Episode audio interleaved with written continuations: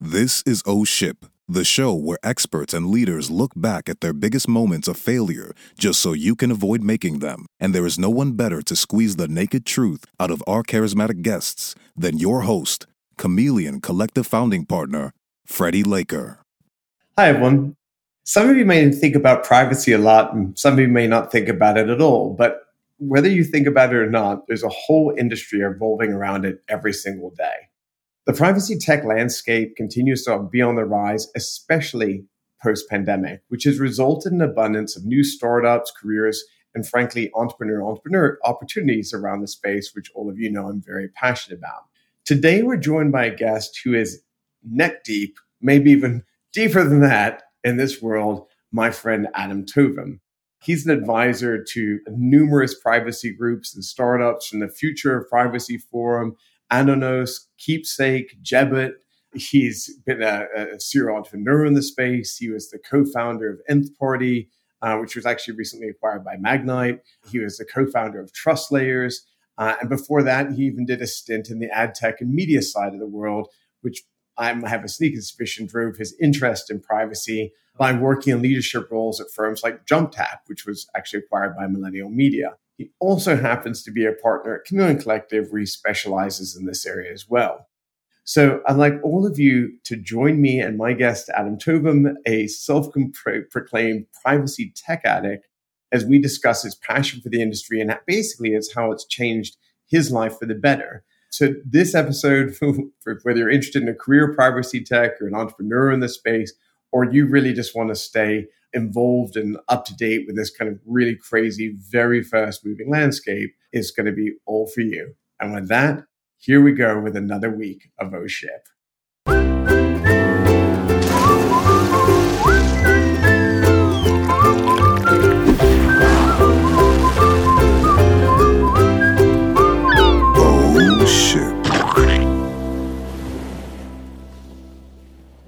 Hey, buddy. Good to have you on our ship. How are you? I'm doing great. It's an it's an honor to be here, uh, part of such a esteemed company. Great. Oh, thanks, man. You know, I have to be honest. I, I last night I had a crazy long work day. I think I worked from seven thirty in the morning until past midnight. It's been a little crazy, and I didn't know if the sleep deprivation was making me get extra eccentric. When I was debating pranking you today by shaving off my beard and not coming with glasses on, so we just had these two very cleanly hewn you know, kind of uh, nerds basically talking about privacy.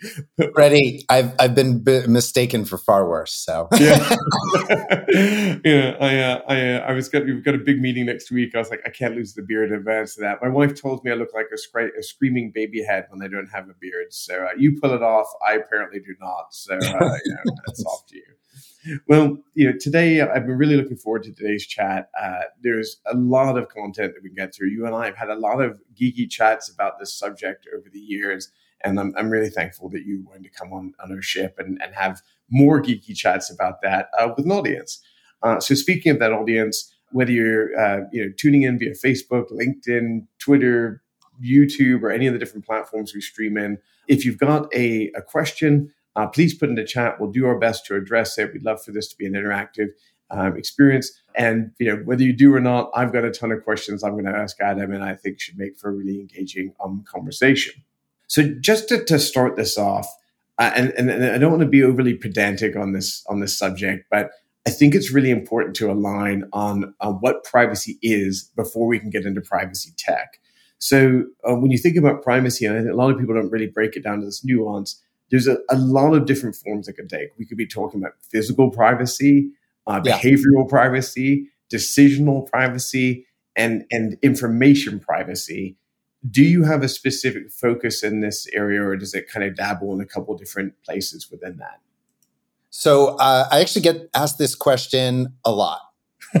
By the way, you're the only person on earth who this gets asked this question a lot. Is that really the sad state of your existence, Adam? That you really get asked? I can't believe those. Oh, people ask me this every day. I'm like, really? It took yeah, me 20 minutes to write that question. My brothers are watching right now. They're rolling their eyes. Oh, like, yep, that's about that's about his best foot forward. Uh, so I get asked this a lot, and and I like to talk about it at a very basic level that even my aunt Judy could understand, and that is really uh, it's historically been called the the right to be left alone. And when I work with CEOs, chief revenue officers, chief marketing officers, because a lot of times we're talking about people based data, data about us as consumers, patients, or citizens. A lot of times people say, oh, yeah, privacy. And they immediately start a discussion that's really about security. And so I often play back my TrustLayer, uh, TrustLayer's uh, co founder's uh, phrase. Uh, Danny Weitzner describes it so well. He says, security is about protecting against the bad, right? Bad actors getting in and taking data or personal data leaking out or being exposed that you didn't want exposed. Privacy is a scalable way to attest to the good. And so we're really talking about that, especially when we talk about privacy tech, is that there's all this data being gathered about Adam and Freddie inside these large data systems. Think of books like Surveillance Capitalism. But there's lots of data being gathered about us and uh, how does an organization that wants to be responsible responsible about it how do they find a way programmatically to say hey look we're on the up and up here. Uh, a lot of mm-hmm. privacy regulation is uh, designed a lot of times to be more aspirational or focus on goals. So sometimes when it really comes down to the details uh, there's a lot to work out there. And privacy is about really attesting to that good. And and so when we kind of lean into today's subject more specifically, what what is privacy tech exactly, and like how does it fit into that that broader definition? Yeah, so I think about privacy tech in a couple of ways. And you know, today we're going to talk about it from the perspective of a consumer and then also a business practitioner, right? And so from a consumer, we see a lot of privacy tech today. A lot of times it's just about monitoring or control of our data. The social platforms allow us to see how the data is being used. The social platforms also try in line to describe, hey, why are you seeing this ad? Right? Because everybody, I mean, if I had a nickel for every time somebody says, yeah, I was having a conversation with a friend, and then all of a sudden I saw an ad for that product on Facebook. So therefore, Facebook is listening to me. I'm like, ah, that's a huge leap. So is, so is that is that BS? Can we can we can we call that one way or the other? I have yet to hear of anything confirming that I, I also think you know everyone remembers the new york times uh, article about the father who gets the flyer for it is addressed to his 19 year old daughter and it's the target uh, target sending a flyer that says stuff about pregnancy uh, mm-hmm. products and he flies off the handle he calls up target he says this isn't a how could you do this to a 19 year old two weeks later he calls back and he says ouch i was wrong she actually is in her, you know, second trimester. And, you know, and, and Target, one marketer cynically said that the, the, the problem from a marketing perspective that Target uh, created there was they were too specific, right? They didn't kind of like raise it up. But so, so is Facebook, are any of the social platforms listening to you and then packaging that uh, into ads? I think that's a, a pretty big leap based on what I've uh, what I've heard today. But that's what privacy tech means to consumers. I think is the the ability to monitor and and have some control over the use of data and and participate in that in some way. And and again, the right to be left alone when you want to be left alone. I think as business practitioners, it's really hard to unpack what privacy tech is because there's great companies like the OneTrusts and the WireWheels that are doing a lot of automation of workflow so that if one of your consumers, one someone who's a data, they're called data subject. If somebody says, "Hey, can I have that data about me?" They have more and more rights to do mm-hmm. that. But how do you do that? How do you do it efficiently? There, there's a lot of privacy tech there. The part that really interests me is what happens when companies are trying to create more uses for the data. They've got. AI, ML driven algorithms, and they want to build privacy tech into that whole uh, process. That's, that's so fascinating. I never thought about that before. So you, you know, you think about let's use like AI art for a second. So AI art, you're taking concepts and and they use AI and machine learning to effectively fill in the gaps to create something. And if you think about what a lot of firms are trying to do with, with customer data, they're trying to build these profiles and pictures of you, a persona that they can target or communicate with or create personalized experiences for. And it never dawned on me that you could use AI or machine learning to effectively look at subsets of data, and look at patterns, and kind of effectively paint the rest of the picture, if you know what I mean, on someone to, to create a more detailed profile. That's pretty well. Absolutely. And look, you know, there are lots of data scientists out there listening right now and saying, you know, yeah, of course, Freddie. Hello, mm-hmm. like welcome hey, to the last. I'm not an expert. I think a lot of other people are, you know, aren't. I think. I mean, but, but a lot of people aren't. But, yeah, yeah, a lot of people aren't, and and more and more, we're going to see some of the benefits when that does happen. Right, mapping programs can predict when there's rush hour traffic on your way home. Marketers or e-commerce uh, providers can offer some really valuable discounts for some super relevant things that you're purchasing. And then we our minds always go to some of the the fear or the bad that can come out of it. Uh, one someone once said it was uh, accidental algorithmic cruelty and i think that's it's you know it, it, it's sometimes what what happens when we let some of these algorithms run amok. And from a privacy practitioner standpoint anybody uh, uh, one of us who could be on the revenue side the marketing side and we want to attest to the fact that we're we're handling the data properly how do you show that? How do you how do you avoid that uh, those algorithmic black holes or those algorithmic you know oops we really screwed up uh, here situations that's that's a part of what i think privacy tech uh, can be about I, I want to take it back a couple notches. So we we jumped into you're talking. You know, we've got two very excitable guys on our ship between the two of us you know and and i think one of the things that i, I love about you know, t- chatting with you about the subject and why i think so many people like talking to you about this subject is the fact that your your enthusiasm is is, is very infectious and so uh, rarely do i kind of say when someone I start thinking about something like data or privacy or whatever, like when did you fall in love? And when I and when I mean my fall in love is uh, you know, what was that like moment where like, I mean, this is clearly an obsession for you, and I mean that as a compliment to be clear. Uh, yeah. So, um, like when when when was that moment? Can you can you figure out like that moment where it really started to click for you? Please don't say you were like six or something. But but Freddie, Freddie, that would be ridiculous to say that I was six. I was actually ten. No, seriously. so I was ten. Our math curriculum you were required to do something in basic programming or something. Definitely dating myself here.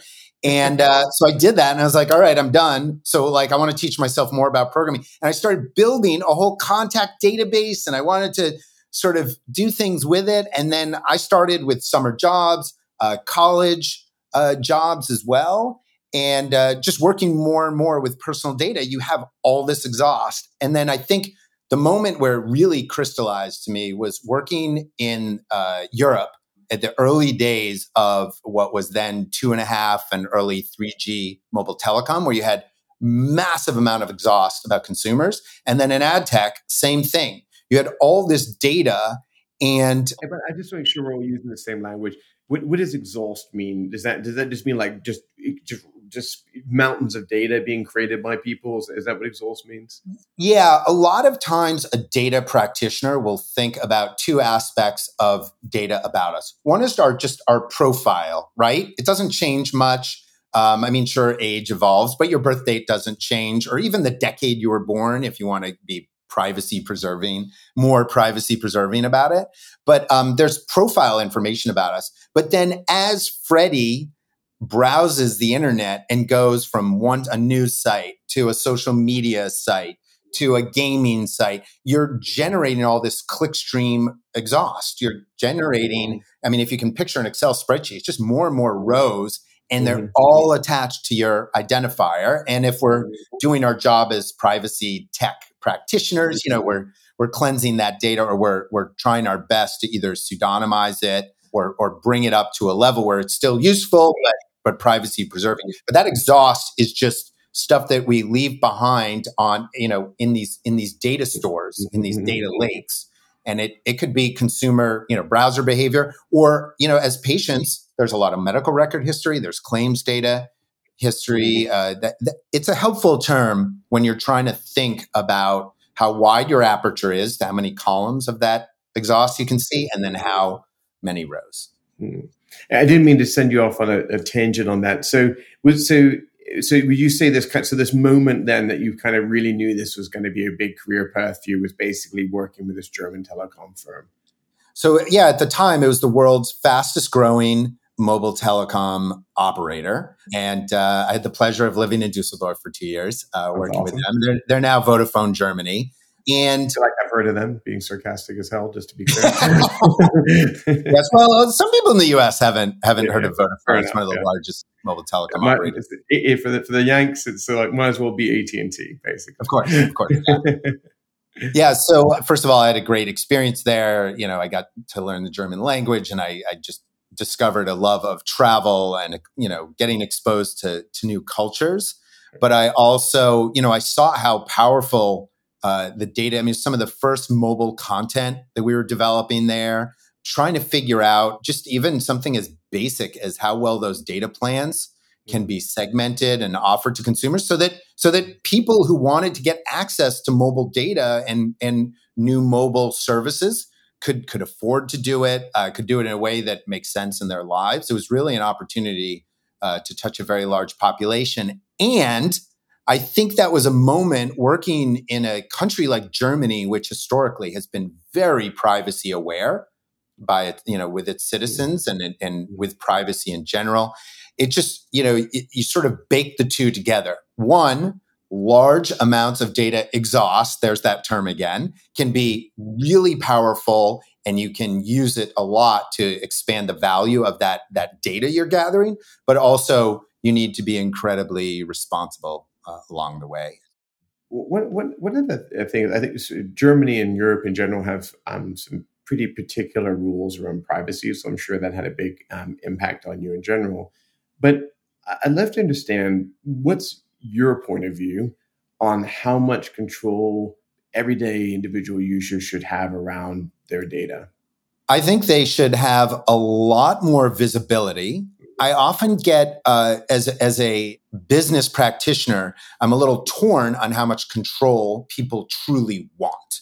Right? Mm. People will say if you pull yeah, them, exactly. hey, I'm control of all my data, but they'll say that about a lot of things. People say I hate advertising, but then when you come down to a commercial trade off, it's like, well, you have this free social media platform where you can break up with your girlfriend uh, mm-hmm. uh, and and connect with your sports team uh, all the time and micro communities, people start to, eh, we see this all the time, right? People don't delete their profiles even in the face of scandals. Uh, the usage just continues to grow.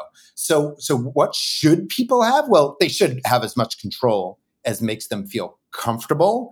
And I think there's lots of privacy advocacy, advocacy groups that would say, hey, they should have 100% control. I mean, there's entire companies being built where they're trying to say, look, consumers control everything. It shouldn't be the social media platform. The, the challenge is as consumers, you know, there is a bit big difference between what they're asking for, what we all think should be the case, and commercially what's viable. And that's what I love as, as about the entrepreneurial scene is people are always looking for that product market fit where you find a consumer's burning need, something they truly want, where they're willing to separate some of their attention, budget, whatever, uh, whatever it might be. But I think you know, as entrepreneurs, we need to find and and offer products that people truly will will mm-hmm. separate either with their time or their money uh, for. It can't just be about the should. It's a, certainly a. I'm not dismissing that invalid question. But here's the tricky thing I find with like with privacy. So in in some of my roles over the years, I've obviously done a lot of market research thing, and I feel like this is one of those things. So if you interviewed 100,000 consumers, and everyone said, "Do you want to protect your privacy?" Everyone be like, "A huge response, yes." So it comes across as a as a really really important issue that people want to want to care about but I think there's a major gap in what that really translates down to. So there's like this gut reaction from all consumers say, of course, I, I private, we all want privacy. I don't want my neighbors looking at my windows, so to speak, right? And yeah. you can liken that as a very, you know, sim, a very simple a comparison to privacy. But then, you know, I think there's value exchanges that happen out there that um, create a problem. One, one of the things I feel like, you know, with all the, and I don't want to get into ad tech today specifically, but I do feel it's important to mention this. You know, with all the changes that have been made with with uh, you know mobile platforms with iOS and and I think pending ones with Android around uh, you know people being able to be tracked for ads and things like that. You know, there's been a, a really uh, downside repercussion, and, and and as a kind of you know an entrepreneur, as entrepreneur, as I like to refer to myself sometimes, I feel like that actually, well, I guess good for consumers on some level, actually was really bad for a lot of small businesses. You know, a lot of these ad platforms, whether it's Facebook or Google, that you can go out there and quite easily, even as a small business owner, go and set up and and and reach you know customers you couldn't reach before. It, it wrecked their you know their their ad costs and their ability to really do this effectively. And actually, in my opinion, that put more control and more favor back to the big businesses again, because a lot of these ad platforms effectively democratized access to very high end ad tools to the everyday business owners. And so I do feel like sometimes this, you know, some of the things that are happening there, maybe, yeah, again, good for consumers, but but is that really good for for small business, which ultimately is good for everyday people because it creates jobs and and creates stability in our economy. So, well, I mean, I've been working with a lot of people over the last year uh, for some of the changes that were done to mobile mm-hmm. device tracking and how that wrecked the ad buying economics. And then it, mm-hmm. it wrecked, it really hit small businesses hard mm-hmm. for their ability to effectively just get the word out about their product and acquire new customers. So, so I think there's a, there is more need for improvement there. But overall, I, I think starting up a small business today and having access to the platforms and to third party ad tech places the likes of a trade desk or you know all these demand side capabilities that can go to the, to the Magnites of the world and get a lot more precision out of their campaigns and a better return on their ad spend.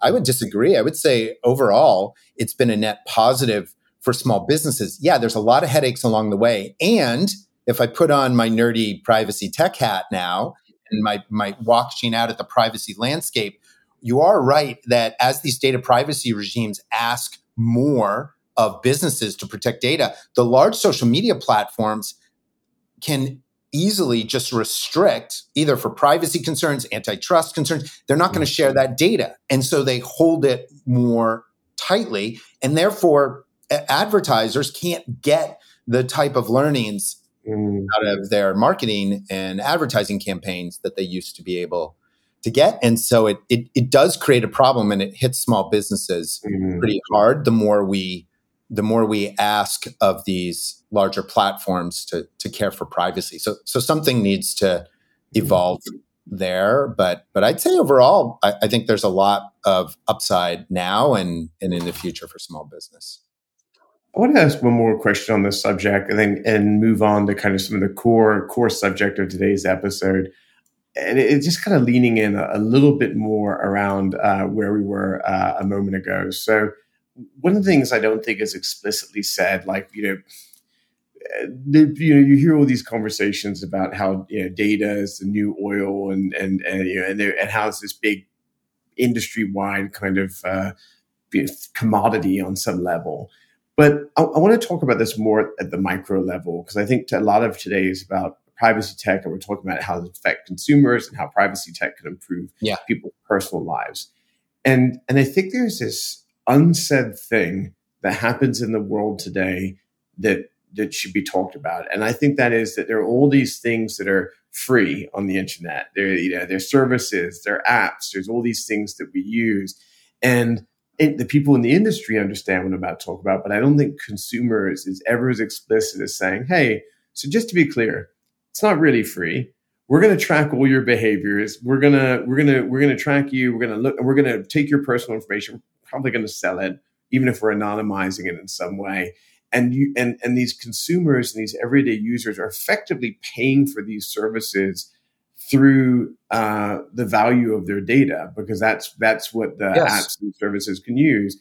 And so I don't I don't think that's necessarily a, a, bad thing because I think there is a value exchange that's happening there. But I wish people would just come out and say it you know uh, and and maybe if it was more explicit maybe that would lean into better privacy tech or better understanding of privacy um, because i think again it, it's unfair i think from a business owner standpoint to say hey you want all the free stuff but you don't want to do the value exchange with me but then people need to make a decision about it as individual users. So I'd, I'd, love to just kind of get your reaction to that and, and, and, and see what your opinion is, and maybe even get a feeling for what you, how, how you feel like the broader privacy world feels about it, not to make you the voice of everyone.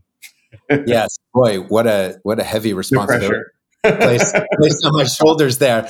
Um, I, I think if I wish consumers knew more about, not to sound uh, drastic here, but how liquid their data was. I wish they knew more about how it was being traded on data and media platforms so much because I, I think they'd be more aware of this and care more about privacy as a first order concern. I also wish they knew how much it was being protected, even by folks that don't do as much about privacy as they should.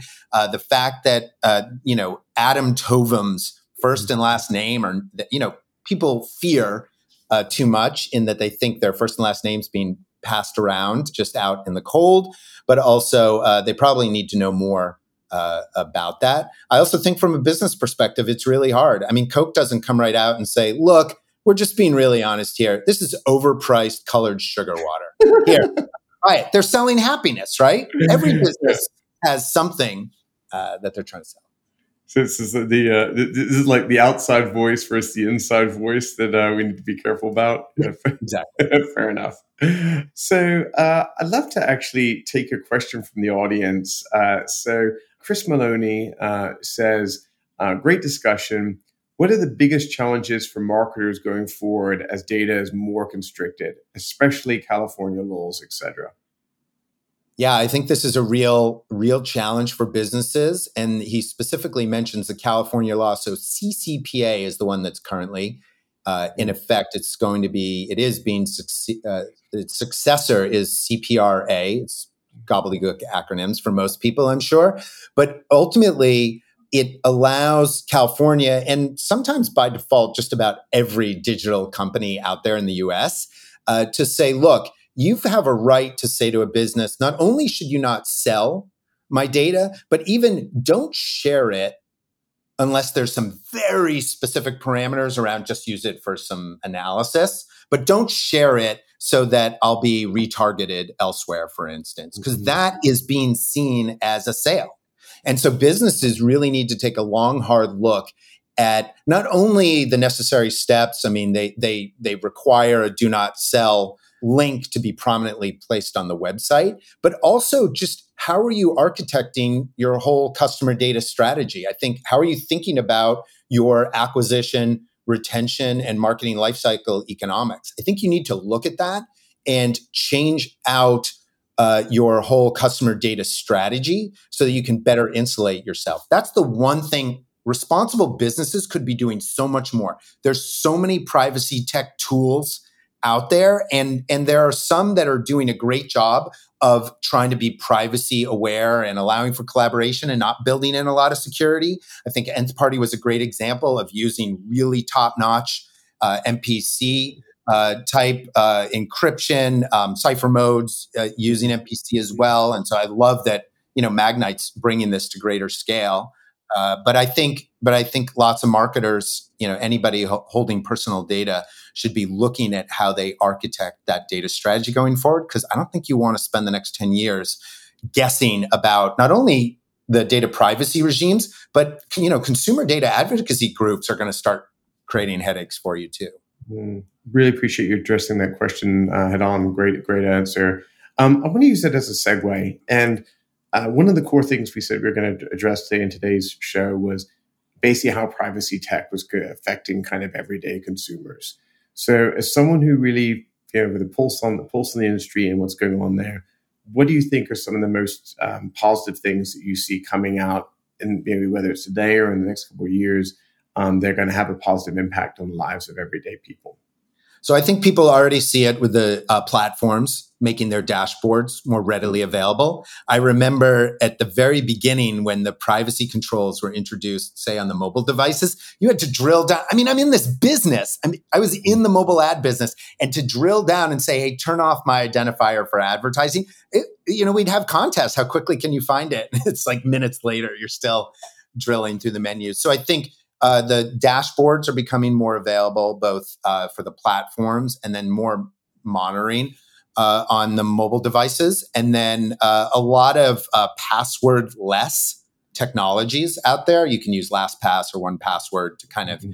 make sure that it's really complicated and hard to crack. And it's a different password for everything. But then ultimately, I think the privacy piece is finding ways, vaults, where you can safely house some of that data and, and use it for good, right? It doesn't just have to be, like I said, about security, protecting against the bad mm-hmm. and just coming up with a password. But I think over time, we'll be able to have more portable vaults uh, mm-hmm. so that we can, in some way, participate in that. That could just be a free cow in your simulation game. Mm-hmm. It could be a free upgrade or a free set of armor uh, in your game, or it could be some shopping discounts or access to gated content.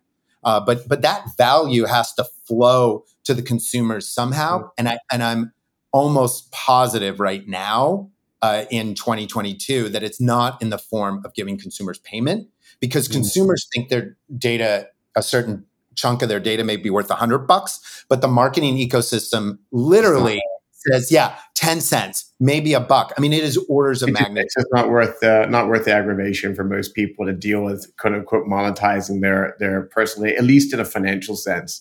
I think when you've got you that's why i think this value exchange thing is is so so big and well it's, um, it's value exchange but but before that is what does the consumer how do how do we make trade-offs all the time?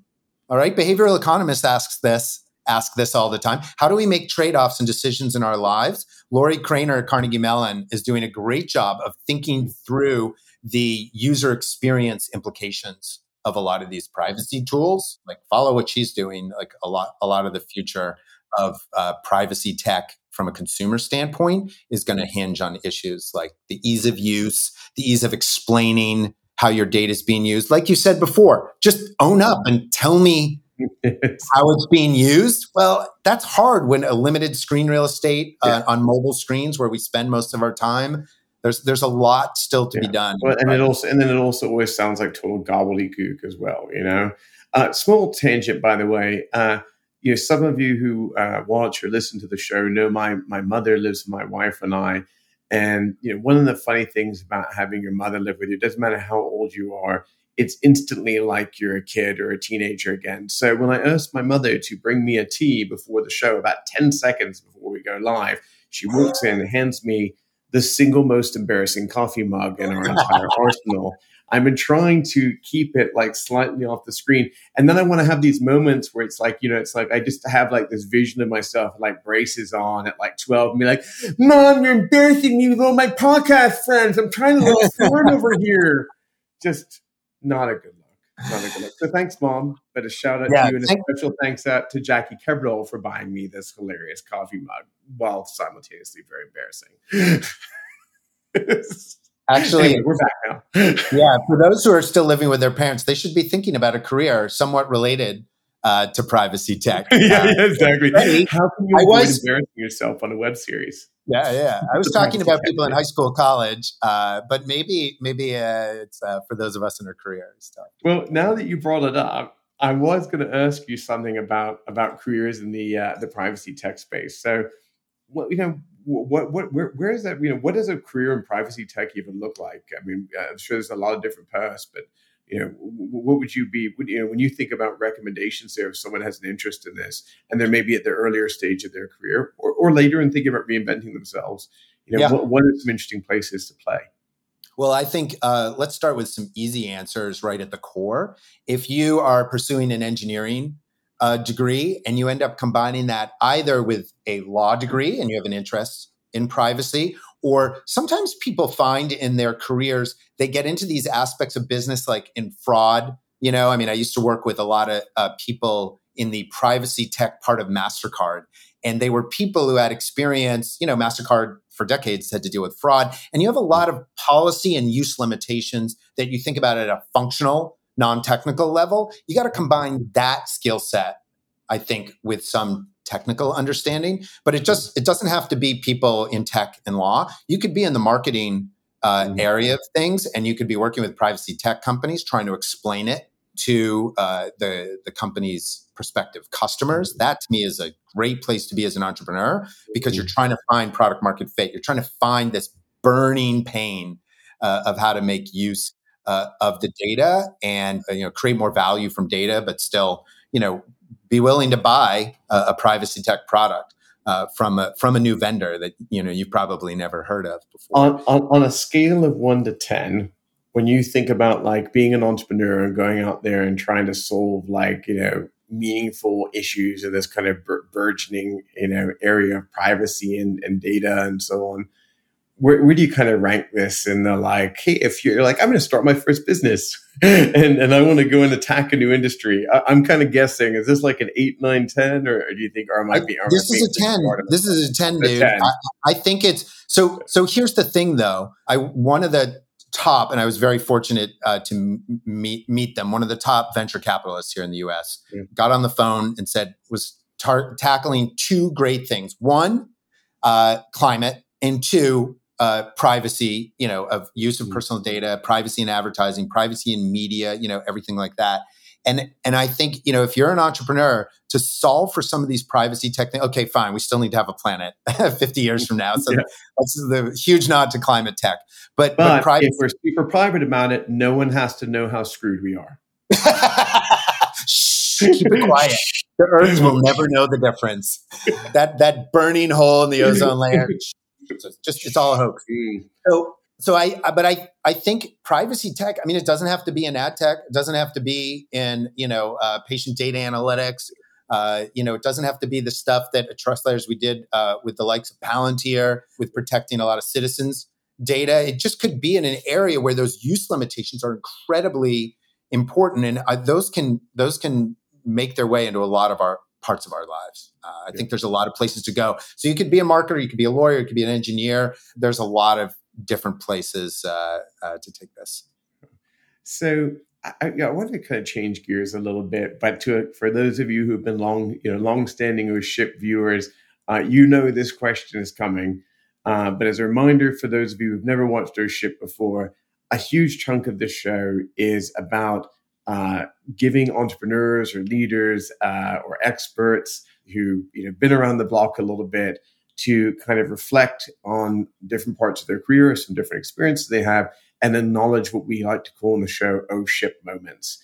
And this is typically a moment where uh, something's gone a bit off the rails, again, and maybe you maybe they learned something important from it that shaped the way that they approach their career or their entrepreneur uh, entrepreneurial ventures or businesses. Uh, could have shaped the way that they are, are act as a leader today, or in some cases I don't know if it does any of that, but is damn funny now, but wasn't very funny uh, when when it happened to them at the time. But I think you know, listening to how uh, people deal with some of this adversity, I think is, is a really important lesson for all of us. So, uh, with all that build up, uh, not to put you too much on the spot, Adam, but is there any point in your career you can think of a like a great oh ship moment that you've had to deal with that's related to privacy and privacy tech? Absolutely. Uh, a clear moment uh, for me was June 2007. So in May 2007, I joined JumpTap.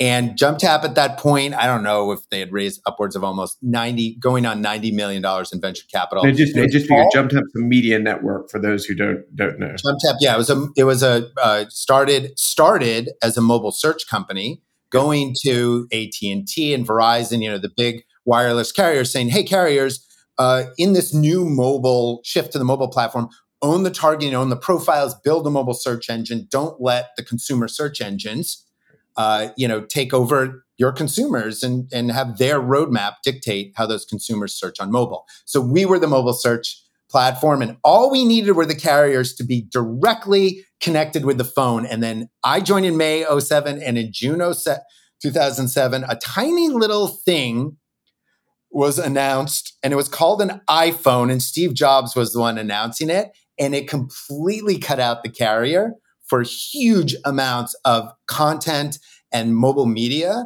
that the carriers had been participating in. And we had to pivot like crazy. And then there was the 08 downturn. And the way we did it was uh, more relevant targeting and all those profiles that we had been focusing a lot of the, the product evolution on and the data.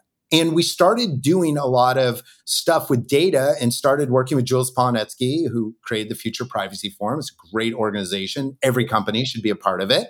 And, uh, and we set about doing some very forward thinking. We, we, we, set about really creating a whole new level of uh, data on mobile that you could use in campaigns. And it's funny, we went from a search company to being an advertising company.